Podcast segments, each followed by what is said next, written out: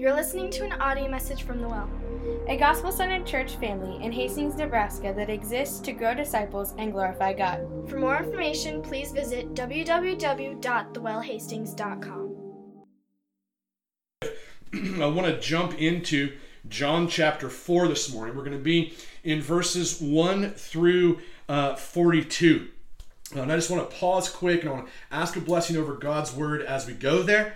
And um, uh, so let's do that. Father, we thank you for your word.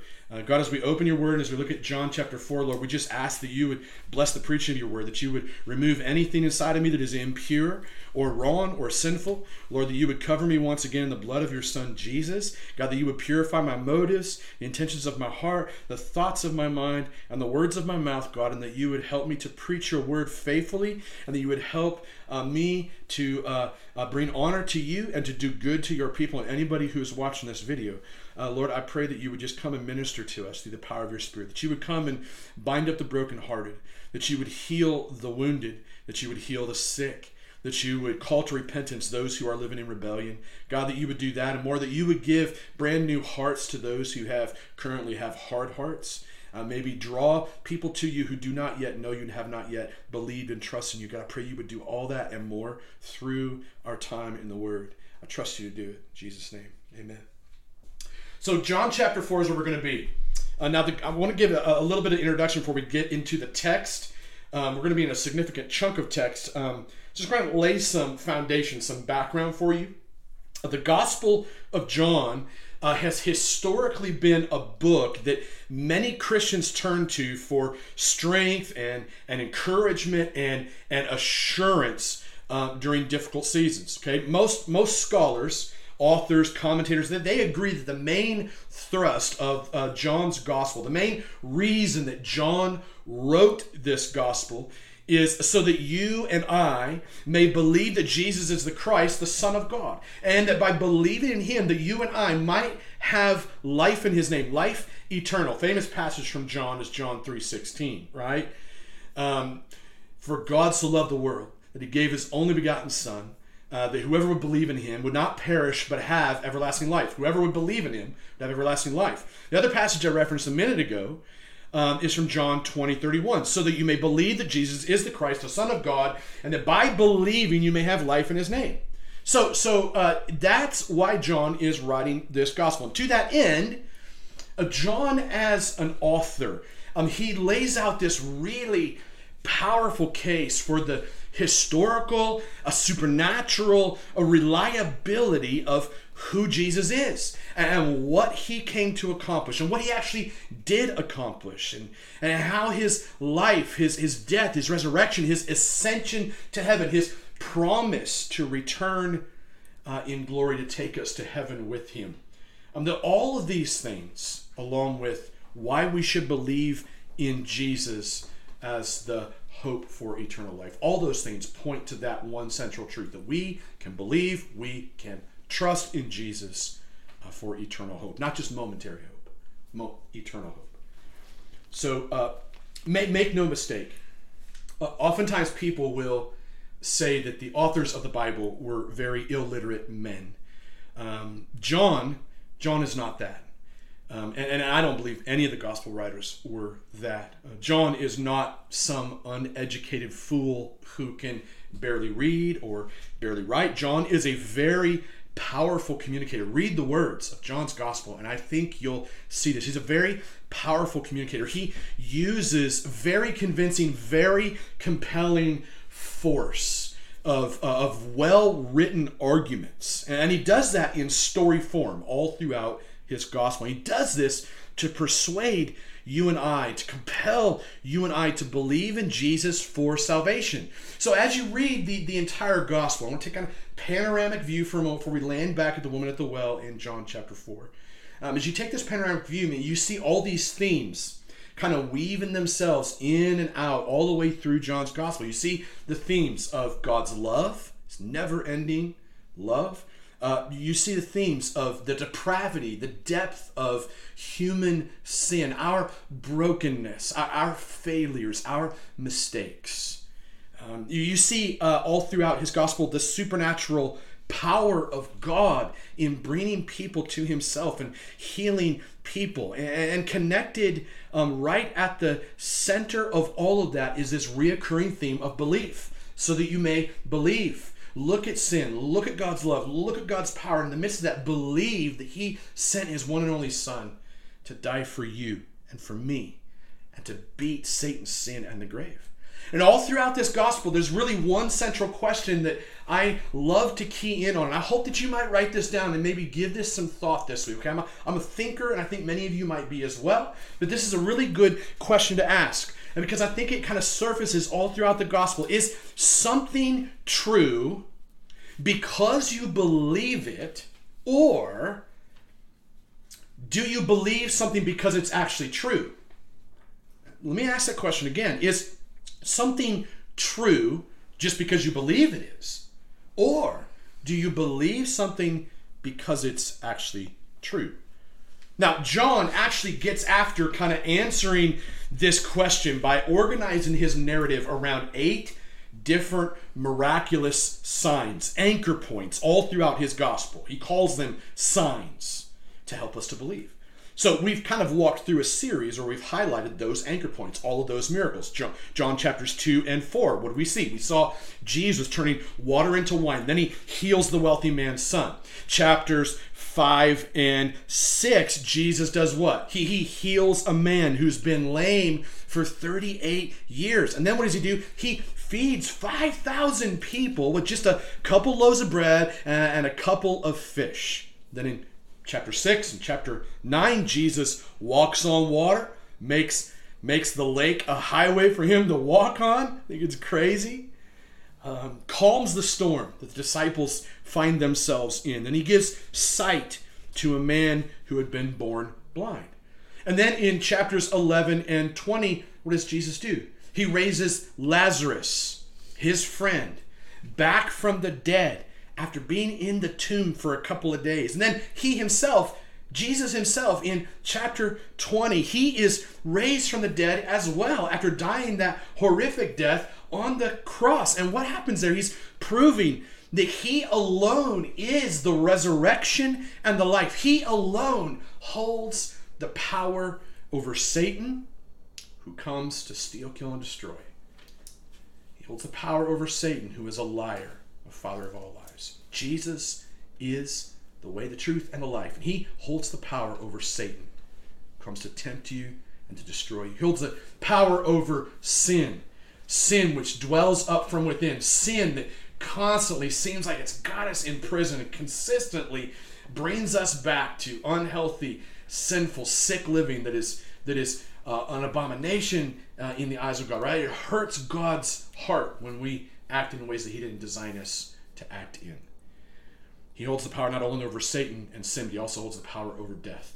Death comes for all of us at some point in time. And this is a, a topic that many of us are, are probably more peculiarly attuned to in this season because everything that we see coming across our news feeds right now is about the fear of death. People are dying. Not that people don't die every day and haven't died every day for a long time, but in this season it's it's it's scary. It's fearful. We're thinking about death and what life means more than ever right now. And it's good to hear this message that Jesus is powerful over Satan, sin, and death. The death that we die here on this earth doesn't have to be the last word. There is eternity. And the way that we live here and the way that we respond to Jesus here dictates what happens for all of eternity. So, in every one of these narrative anchors, these signs throughout John's gospel. He, he's seeking to convince us uh, that Jesus is the Messiah. Uh, and all throughout his gospel, some people believe this, right? His disciples uh, believe this. Other people don't believe this. Typically, the people that you would have thought would have believed, they're the ones who don't believe. That's that's fascinating. If you're a Christian and you're listening to this today, this is a warning for us, just like a sign on the road that says, "Hey, dangerous." curve ahead. Um, this is a warning for us as we read John's gospel. Because the people that actually don't believe, that probably for us, we think, man, they should have, it was the religious people, the religious leaders all throughout John's gospel. they were the ones who turned on Jesus and did not believe. So, question remains it remained for them, it remains for us. Is something true merely because you believe it's true, or do you believe something because it's actually true? John, John wants us to believe in Jesus. Why? Because he is the true Messiah. So, that's context, okay? With all that context, all those thoughts kind of rolling through your mind, I want us to take a look at again my kind of my favorite passage in almost all of Scripture, almost all of Scripture, um, but definitely in all of John. Uh, my favorite passage in John chapter 4. We're going to begin in verse 1. It's my favorite story because the story of the woman at the well. It's actually the reason that we named our church the well. So, nearly eight years ago, I stood in this same place in front of a TV that I think was just like the one behind me at this very same table. Um, and I preached this passage. Some of you uh, that were with us then in our living room as we began to plant, there was like six of us when we started. Um, and then we just started to grow. Now, some of you would remember that. Come back to this passage many times, but we named our church the Well because of this passage. Felt a strong calling um, for our church to kind of embody all the implications of this story. So follow along with me, beginning in verse 1 of chapter 4. Now, when Jesus learned that the Pharisees had heard that Jesus was making and baptizing more disciples than John, although Jesus himself did not baptize, but only his disciples, he left Judea and departed again for Galilee, and he had to pass through Samaria. So he came to a town of Samaria called Sychar, near the field that Jacob had given to his son Joseph. Jacob's well was there, so Jesus, wearied as he was from his journey, was sitting beside the well. It was about the sixth hour. Press pause there for a minute. As we um, kind of begin to look at this story, uh, this story opens um, with Jesus avoiding confrontation with the religious leaders. He's avoiding confrontation with them as they're beginning to get upset that the Jesus' fame was surpassing that of even John the Baptist, okay? Now, it's not that, that Jesus always avoided confrontation with these religious leaders, okay? Uh, the argument could actually easily, biblically, be made that Jesus was crucified because he didn't avoid conflict enough and that he actually continued to jump into conflict with those religious leaders. He at times would call them whitewashed tombs. That's a that's a heavy statement. Brood of snakes, vipers, he would call them. Um, these these leaders, these religious folks, these church going Christians, might I say, um, that they couldn't reconcile uh, their religious uh, legalistic beliefs with Jesus' radical message, not only his radical message, but his radical ministry. I mean, they actually accused Jesus of being a drunk and, a glutton because of who he hung out with. His friends were sinners, tax collectors. Um, and so, because of the way that he did ministry because of the message he preached, he took a lot of heat from the religious crowd to the tune that he was crucified for his message and ministry. So here's the thing, though uh, Jesus, while he did avoid uh, the religious leaders at times, um, he didn't allow his opponents to hinder his ministry or his message in any way. Uh, the fact that he chooses uh, to make a pit stop in Samaria in this passage, um, that's proof enough, okay? Uh, Samaria was full of a group of people called Samaritans. They're basically half Jewish and half Assyrian. Uh, they, they were deeply hated by the Jews, okay? The story of the Good Samaritan in Luke chapter 10 kind of underscores that truth when, when, when Jesus is talking about what it means to actually love your neighbor, look at that sometime. It helps underscore some of what I'm saying here. I mean, the Jews deeply despised the Samaritans to the point, to the point they would avoid a traveling through Samaria because Samaria was considered to be an unclean, nearly, might I say, sinful place to be. Okay? Uh, at best if a Jewish person was traveling through Samaria, they, they would literally uh, take off their flip flops and shake off the filthy dust of that unclean place. They would shake that off their feet as they came through to the other side. A, a Jewish person, a religious person, a moral person um, who was a Jew um, would actually avoid Samaria if they could they would go around Samaria rather than traveling through it. It was such a place to be avoided. Now, now to get um, the sense of, of, of how uncomfortable this really was for a Jewish person, for us to actually put ourselves in their shoes and kind of know what they feel if they were in Samaria, uh, just think about the place that makes you the most uncomfortable. I don't know what that is for you. Um, for some of our women, maybe. Uh, it might be the strip club on the other side of town. Might be. Um, for some of our guys, um, it might be the local pub. Now, now, I don't want to diminish the fact there may be some very good reasons in terms of just protecting ourselves, but I think you have to get at what really makes you uncomfortable with a place.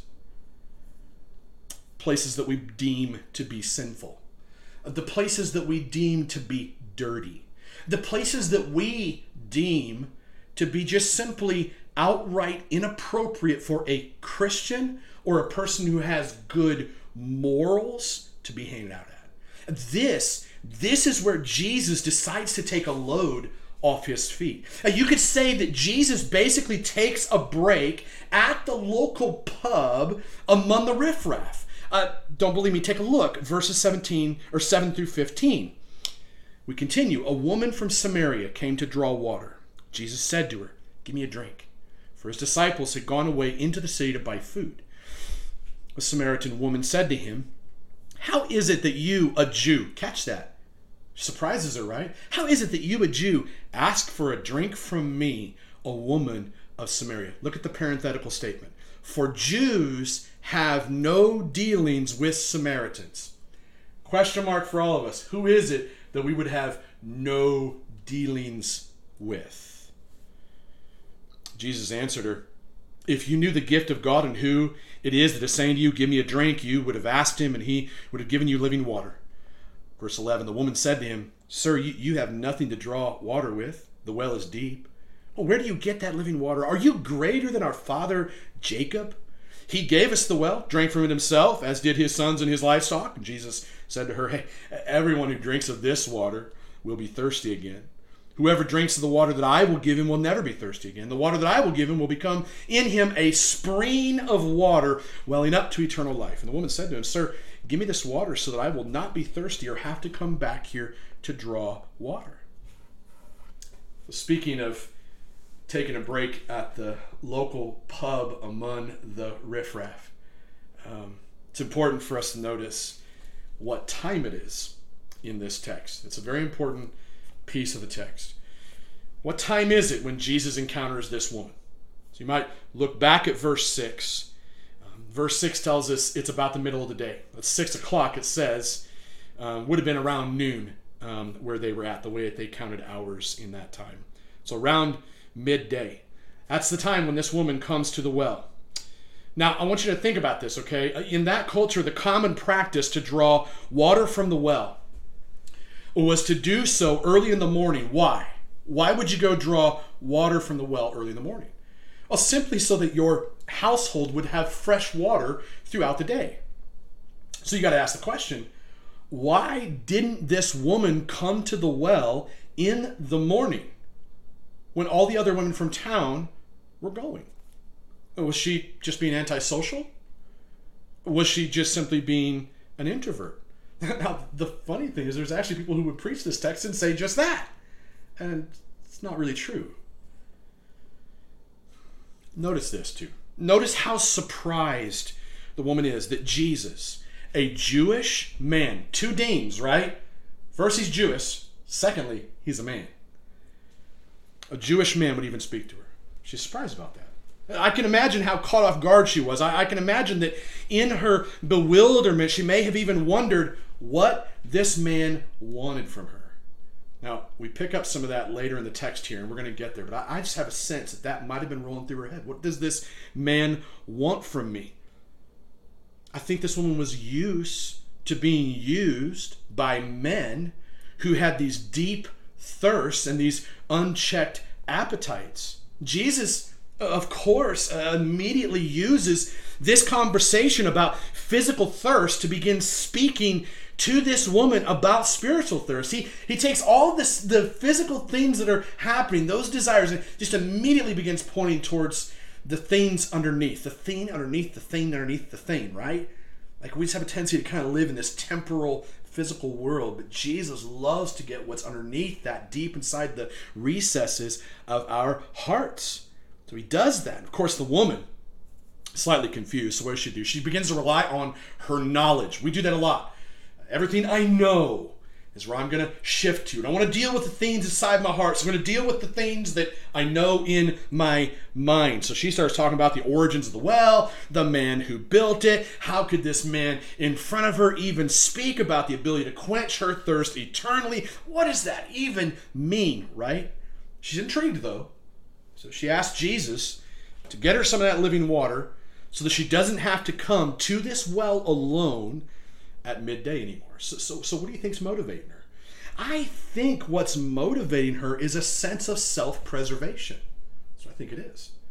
It would be much easier for her just to be able to sit at home and have this living water that would never run out. She wouldn't have to ever leave her house now and actually go down to the well and risk all the shame, all the guilt, all the fear of the other women in town. So look at Jesus' response because his response is really interesting verses 16 to 26. Jesus said to her, Go call your husband. Come here. The woman answered him, I have no husband. Jesus said to her, You're right in saying, I have no husband. For you have had five husbands. Now, I, I don't get the sense that when Jesus is saying this, he's speaking shame. He's just speaking truth. Hey, you've had five husbands. And the one you now have, the one that you're living with, is not your husband. Well, what you said is true. The woman said to him, Sir, I perceive that you are a prophet. I probably would respond the same way, right? Like, don't know this dude from Adam, which is kind of a funny term. But at any rate, don't know this guy at all. Suddenly he knows everything about me. I would probably wonder if this guy was a prophet too. So, what's her next inclination? Let's not deal with the heart issue. Let's talk about religion now. So, verse 20, she says, ah, You're a prophet, right? So, let's talk about worship. Let's talk about religion. Our fathers she says, worshipped on this mountain. But you say that in Jerusalem is the place where people ought to worship. And Jesus said to her, Woman, believe me, the hour is coming when neither on this mountain nor in Jerusalem will you worship the Father. You worship what you do not know. Points back to what she thinks she knows. We worship what we know, for salvation is from the Jews. But the hour is coming and is now here when the true worshippers will worship the Father in spirit and in truth. For the Father is seeking such people to worship him. God is spirit, and those who worship him must worship in spirit and truth. The woman said to him, I know that the Messiah, he who is called Christ, when he comes, he'll tell us all things. That's an interesting thing. He'll tell us all things. What's Jesus doing? He's telling her all things. So in verse 26, he says, I who speak to you am he. So, so in this chunk of text, we, we learn that this woman at the well, she has what, what I refer to as a worship disorder. Now, lest you start thinking, man, that blasted woman at the well, she's got a worship disorder. All of us have worship disorders. At the foundation, we worship ourselves at the base. We, we, we want what we want. And typically, what we want is immediate, momentary gratification, satisfaction, selfishness. It's self-serving typically. That's that's what a, uh, uh, our worship, our worship disorders in our hearts look like. And we cover it up, cover it up with all sorts of statements. When we talk about sin in generalities, we don't talk about it personally. Um, we uh, talk about others and their sin specifically, right? We rant and rave about those darn people that are doing X, Y, Z, whatever our pet peeve sin is. We post stuff on Facebook. We talk about it when we're together with our friends. We talk about their specific sins, but our specific sin, nah, just gloss over. I sinned a little bit this week. That's kind of the way we oftentimes roll. Why? Because we don't want to deal with the real worship disorders deep down inside of us. We're just like the woman at the well. We have worship disorder. She, she, she, she's coming to the well, right, at midday to avoid the other women in town. Why? Because she's known to be a promiscuous woman. Five husbands, six men she's with now in her home. The sense is that the community is small. She's basically been sleeping with a lot of the men in town. She's known to be a promiscuous woman, known to be basically like a prostitute. She said five husbands, right? Living with a man she's not married to. Can you imagine the shame in that culture? It wasn't quite the same as our culture in this way. Um, the shame that she's living under, the, the guilt that she feels, uh, the fear that she lives with. Well, don't forget, too, that this, this woman's entire sense of uh, identity in that culture is wrapped up in whether or not she's actually married. A woman's livelihood is often uh, inexplicably tied to the man that she was married to in that culture. Um, in other words, an unmarried woman, um, much less a promiscuous woman, um, basically they, they, would be treated uh, like a little lower than the scum of the earth, the scum of society. Top top all that off with the fact that she's now engaged in a conversation with a lone religious Jewish man. Once she realized that Jesus is some kind of prophet, what does she do? She she shifts the conversation into that age old debate about where God's people should worship. Catch that. Like, don't miss this part. If you're tuning out on me, tune back in now. She shifts the conversation back to where should people worship? Like, should we worship on that mountain or that mountain? Can I worship in my home? Can I worship in the backyard, the local pub? Where can I or can I not worship? Is going to Walmart an act of worship or is it not? Like, is there an actual divide between the secular and the sacred? Kind of the question. As if, as if location actually has the power to transform the human heart. You and I buy into this, don't we? I think it's one of the things that might be getting ripped out of our souls and our hearts in this moment is that location has nothing to do with the transformation of the heart. But location is still important. I think that's why God saw fit to put these details of this location into this story. The reality is that the only cure for a worship disorder is the ability to worship God in spirit and in truth. And the only person who has the power to transform the human heart from self worship to God worship is the Messiah. And Jesus tells this woman that he is that man. Jesus is the man who looks past the shame. He's the man who looks past the guilt. He's the man who looks past the fear. He's the man who looks past the sin. And he sees the person who needs to be transformed. The reality in this text is that this woman at the well, she's encountering the one man out of all the men that she's encountered She's encountering the one man who can transform her life for all of eternity. The question is, is how is this woman going to respond? How's she going to respond? Going to believe or not believe? Look at verses 27 to 29. John tells us that just then Jesus' disciples came back. They marveled that he was talking with a woman. Interesting. But no one said, What do you seek? Equally as interesting. Or why are you talking with her? Again, equally as interesting. So the woman left her jar, her water jar, went away in the town, said to the people, Come, see a man who told me all that I ever did. That's that's fascinating. All that I ever did. all we had is a brief part of the conversation, but for her, she got the sense that Jesus knew everything about her. Can this be the Christ? She asks.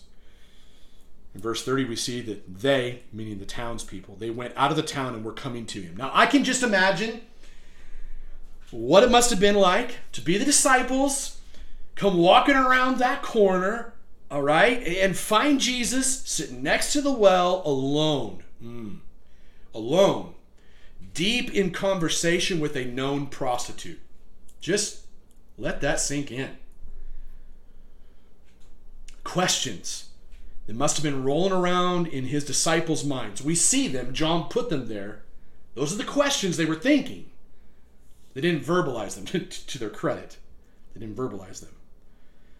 The woman's response, so that's the disciples' response. The woman's response is fascinating. She, she leaves in such a hurry. She's so excited that she doesn't even grab a water jar, just leaves it sitting there, heads straight back to town, starts telling everyone about the man that she has met at the well who must be the Messiah. So put yourself in the townspeople's shoes now. Okay, think about these characters in the story. And can you imagine what it must have liked to be then? What it must have been, been like?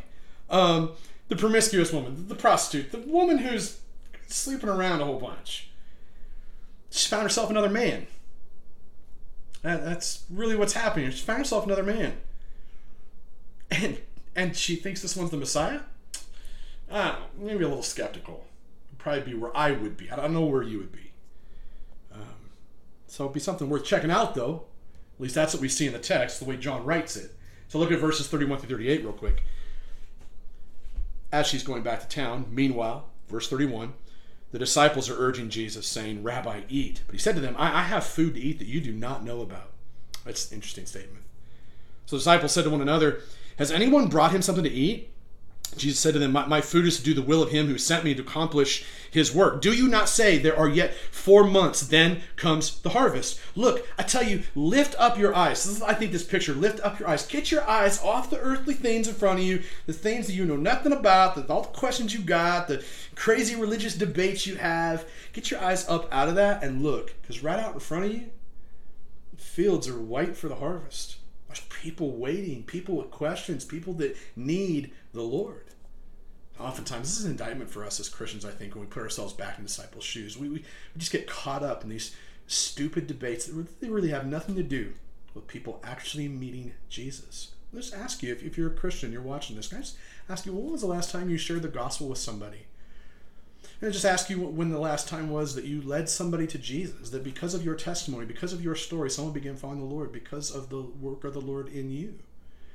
Or is it that you're maybe so consumed with the uh, different things of this world um, that you have sidetracked yourself. Jesus in this passage saying, "Hey, lift up your eyes. Look, look at the fields. They're white for the harvest." Verse 36. Already the one who reaps is receiving wages and gathering fruit for eternal life, so that sower and reaper may rejoice together.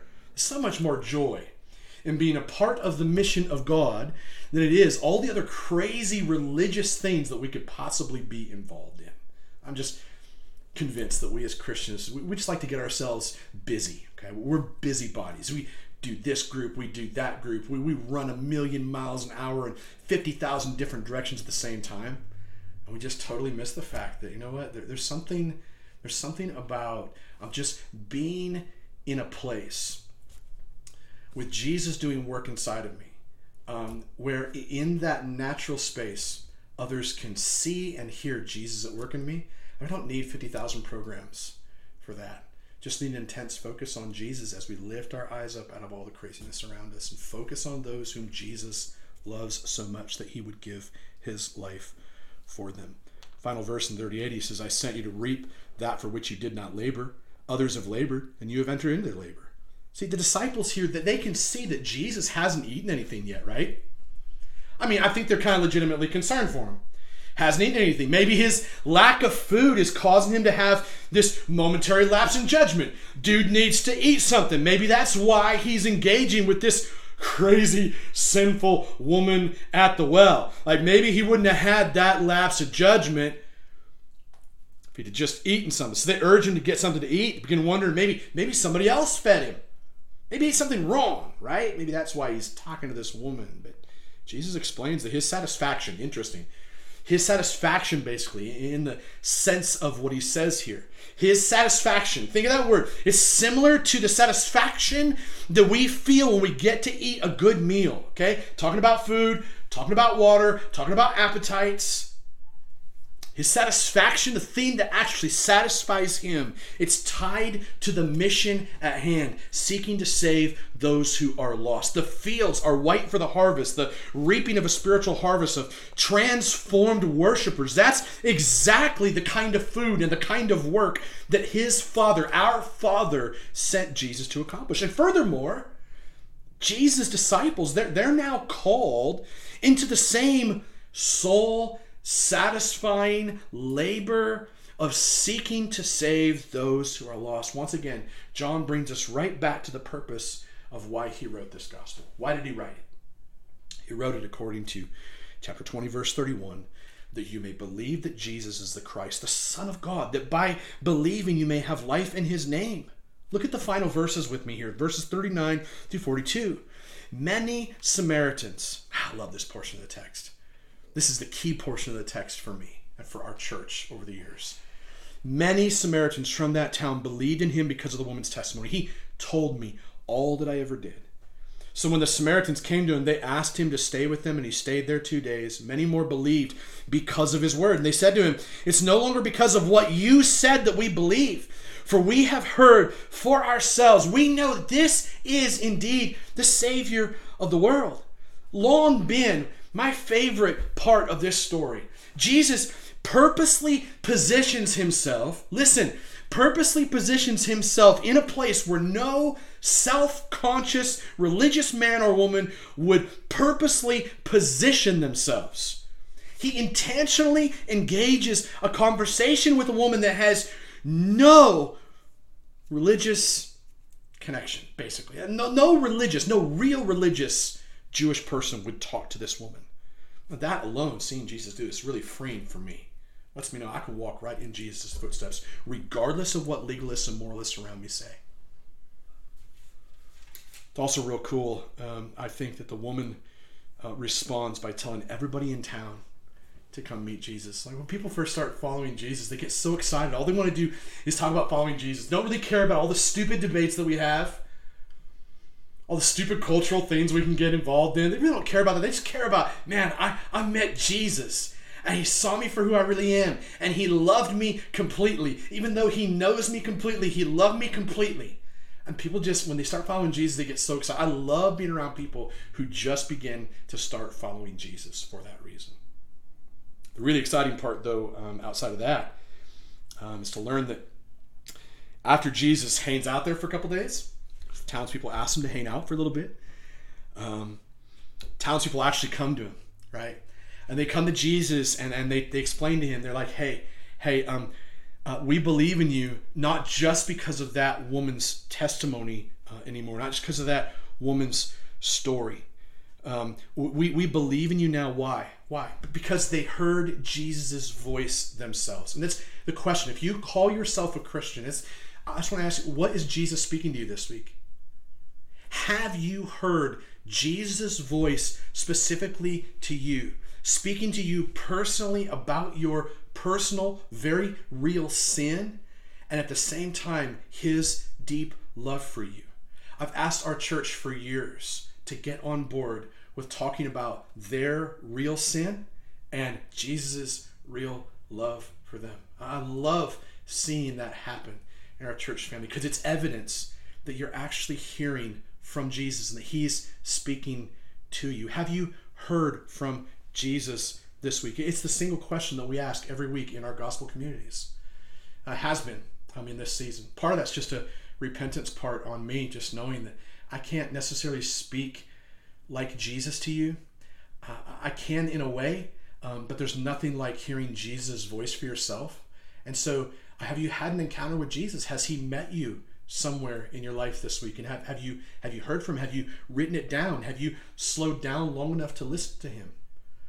So you know, I, I'm married, and if I just like constantly ran through my house and uh, was just like, "Hey, babe, how you doing?" and just run right on through and and you know never stopped and and listened to what my wife had to say to me, I don't think anybody would be um, impressed with that. Nor do I think anybody would actually want to say, "Hey, Joe actually listens to his wife."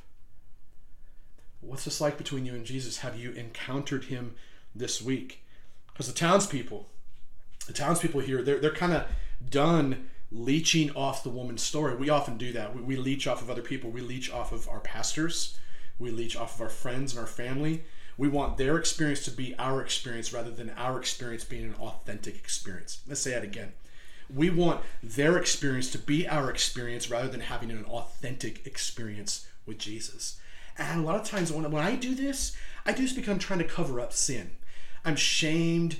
Uh, I feel guilty. I'm afraid that if you knew the real me, you won't love me. And so I just try to leech off of someone else's experience, someone else's words, instead of having an actual experience with Jesus where he speaks to me about my sin specifically and his love for me.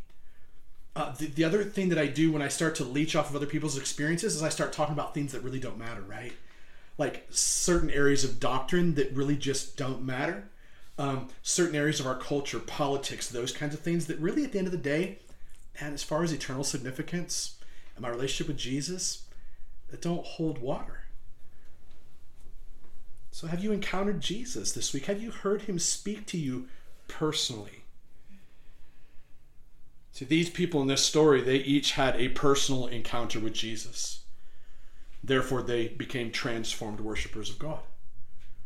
What, what Jesus does here, and I think you might see the quote on the screen behind me um, Jesus took a risk uh, in a shady location with a shady woman uh, so that an entire town could become transformed worshipers of the Father in heaven. That's what Jesus did here. That's his ministry, that's his message. It's the ministry and the message that uh, we dreamed our church family would be like as we planted from a group of six in this living room to now scattered. the truth here is that Jesus plus a shady location plus a shady woman equals a transformed city. Say it again. Jesus plus a shady location plus a shady woman equals a transformed city. So, in conclusion, I want to wrap this up. there are probably multiple ways um, that you and I could apply this story to our lives. Uh, the bottom line here, though, is that we all need an encounter with Jesus. Uh, we need an encounter with a fresh drink of living water. Jesus is that. He offers us that in his presence. Okay, we, every one of us is simultaneously the woman with a worship disorder, the disciples with a responsibility, and the townspeople who may be a little bit skeptical but need to also have a fresh encounter for ourselves rather than leeching off of other people. We're all simultaneously in those three places. None of us are Jesus. Only Jesus is Jesus. So every one of us can find a place of application from all three groups of people in the text, whether it be the woman, the townspeople, or the disciples. Our worship disorders, they show up every day in different ways, right? Our laziness, our selfishness, our greed, our anger, our gossip, our pride, our lust, our dishonesty, our slander, our hypocrisy. The good news in this story is that Jesus not only came to offer himself, as our substitutionary sacrifice for sin, but he also was raised on the third day in this magnificent display of power and glory over Satan, sin, and death. And then what did he do? He, he ascended to heaven, leaving us with this promised return to take us to heaven with him forever. And, and until then, we have this awesome responsibility as believers to be Jesus, to be a fresh drink of living water to the communities that we live in, to the ends of the earth. So when we began planting the well nearly eight years ago, we had this deep conviction, deep conviction that there were many in our community who had not yet had the opportunity to drink deeply from the well of Jesus' presence. We believe that there were many in our community who would not grace the doors of many of the churches in town. Not that many of those churches in town are bad, it's just that there needed to be a presence, a different kind of presence, linking arms with other churches in our community, but a different kind of presence. And we wanted our presence to be a fresh drink of water whereby people would be transformed. All the way from the person who has yet to grace the doors of the gathered church to the person who has been part of a church for years. We believe that we want to be a fresh drink of water for all groups of people. See, at the end of the day, every one of us needs a fresh drink of living water from Jesus. Every one of us, despite the places we come from, we still need a transforming encounter with the risen Christ. Whether you are a recovering legalist, put that bubble above your head if that's you. Whether you're a recovering legalist, you're somebody who loves everything to be neat and clean and tidy. Your spiritual experiences should be devoid of anything that looks messy. Or maybe you're a recovering rebel, right? You're someone who's been in some of the darkest places of society regardless of which person you are, the good news is that Jesus is not afraid to meet you where you're at so that he can transform you into the person that you were designed to be. Question for you is which person are you? These are my final application questions for us. I got a bunch of them. Just listen. Write them down. Go to Jesus with them later if one of these jumps out at you. Which person are you? Are you the legalist? recovering legalist? Are you the recovering rebel? Are you maybe somewhere in between where you're both? Maybe you need your world turned upside down by the radical mission of Jesus. What part of your life uh, is Jesus wanting to encounter you in today? What, what, what are the deep recesses of your heart that you just haven't spent time with Him on? Again, your laziness, your sense of overworking, uh, your pride, your hypocrisy, uh, your tendency to get all consumed with all this stuff out here rather than just doing silent time with Jesus, let Him speak to you. What is it? What is it in your life where Jesus wants to encounter you? Where, where do you feel a deep sense of shame or a deep sense of guilt or a deep sense of fear? Where have you experienced this immense amount of pride or arrogance or self righteousness? Where, where, where have you been resistant to the Lord's leading of your life this week? Who, who, who is it in your life? Think about this. Who is it in your life that you're dealing with that you actually think is beyond the reach of God? The person you're the most frustrated with right now. Well, what places of relational frustration or, or cultural tension have you been avoiding lately? The last thing I want to say is that, that my prayer for us um, is that we would authentically invite the Holy Spirit to examine our hearts. Why? So that we can be transformed worshipers.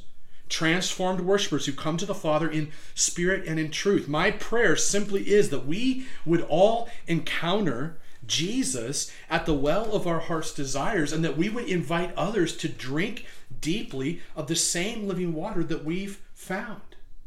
That's my prayer for us is that we would encounter Jesus at the well. Amen. Amen.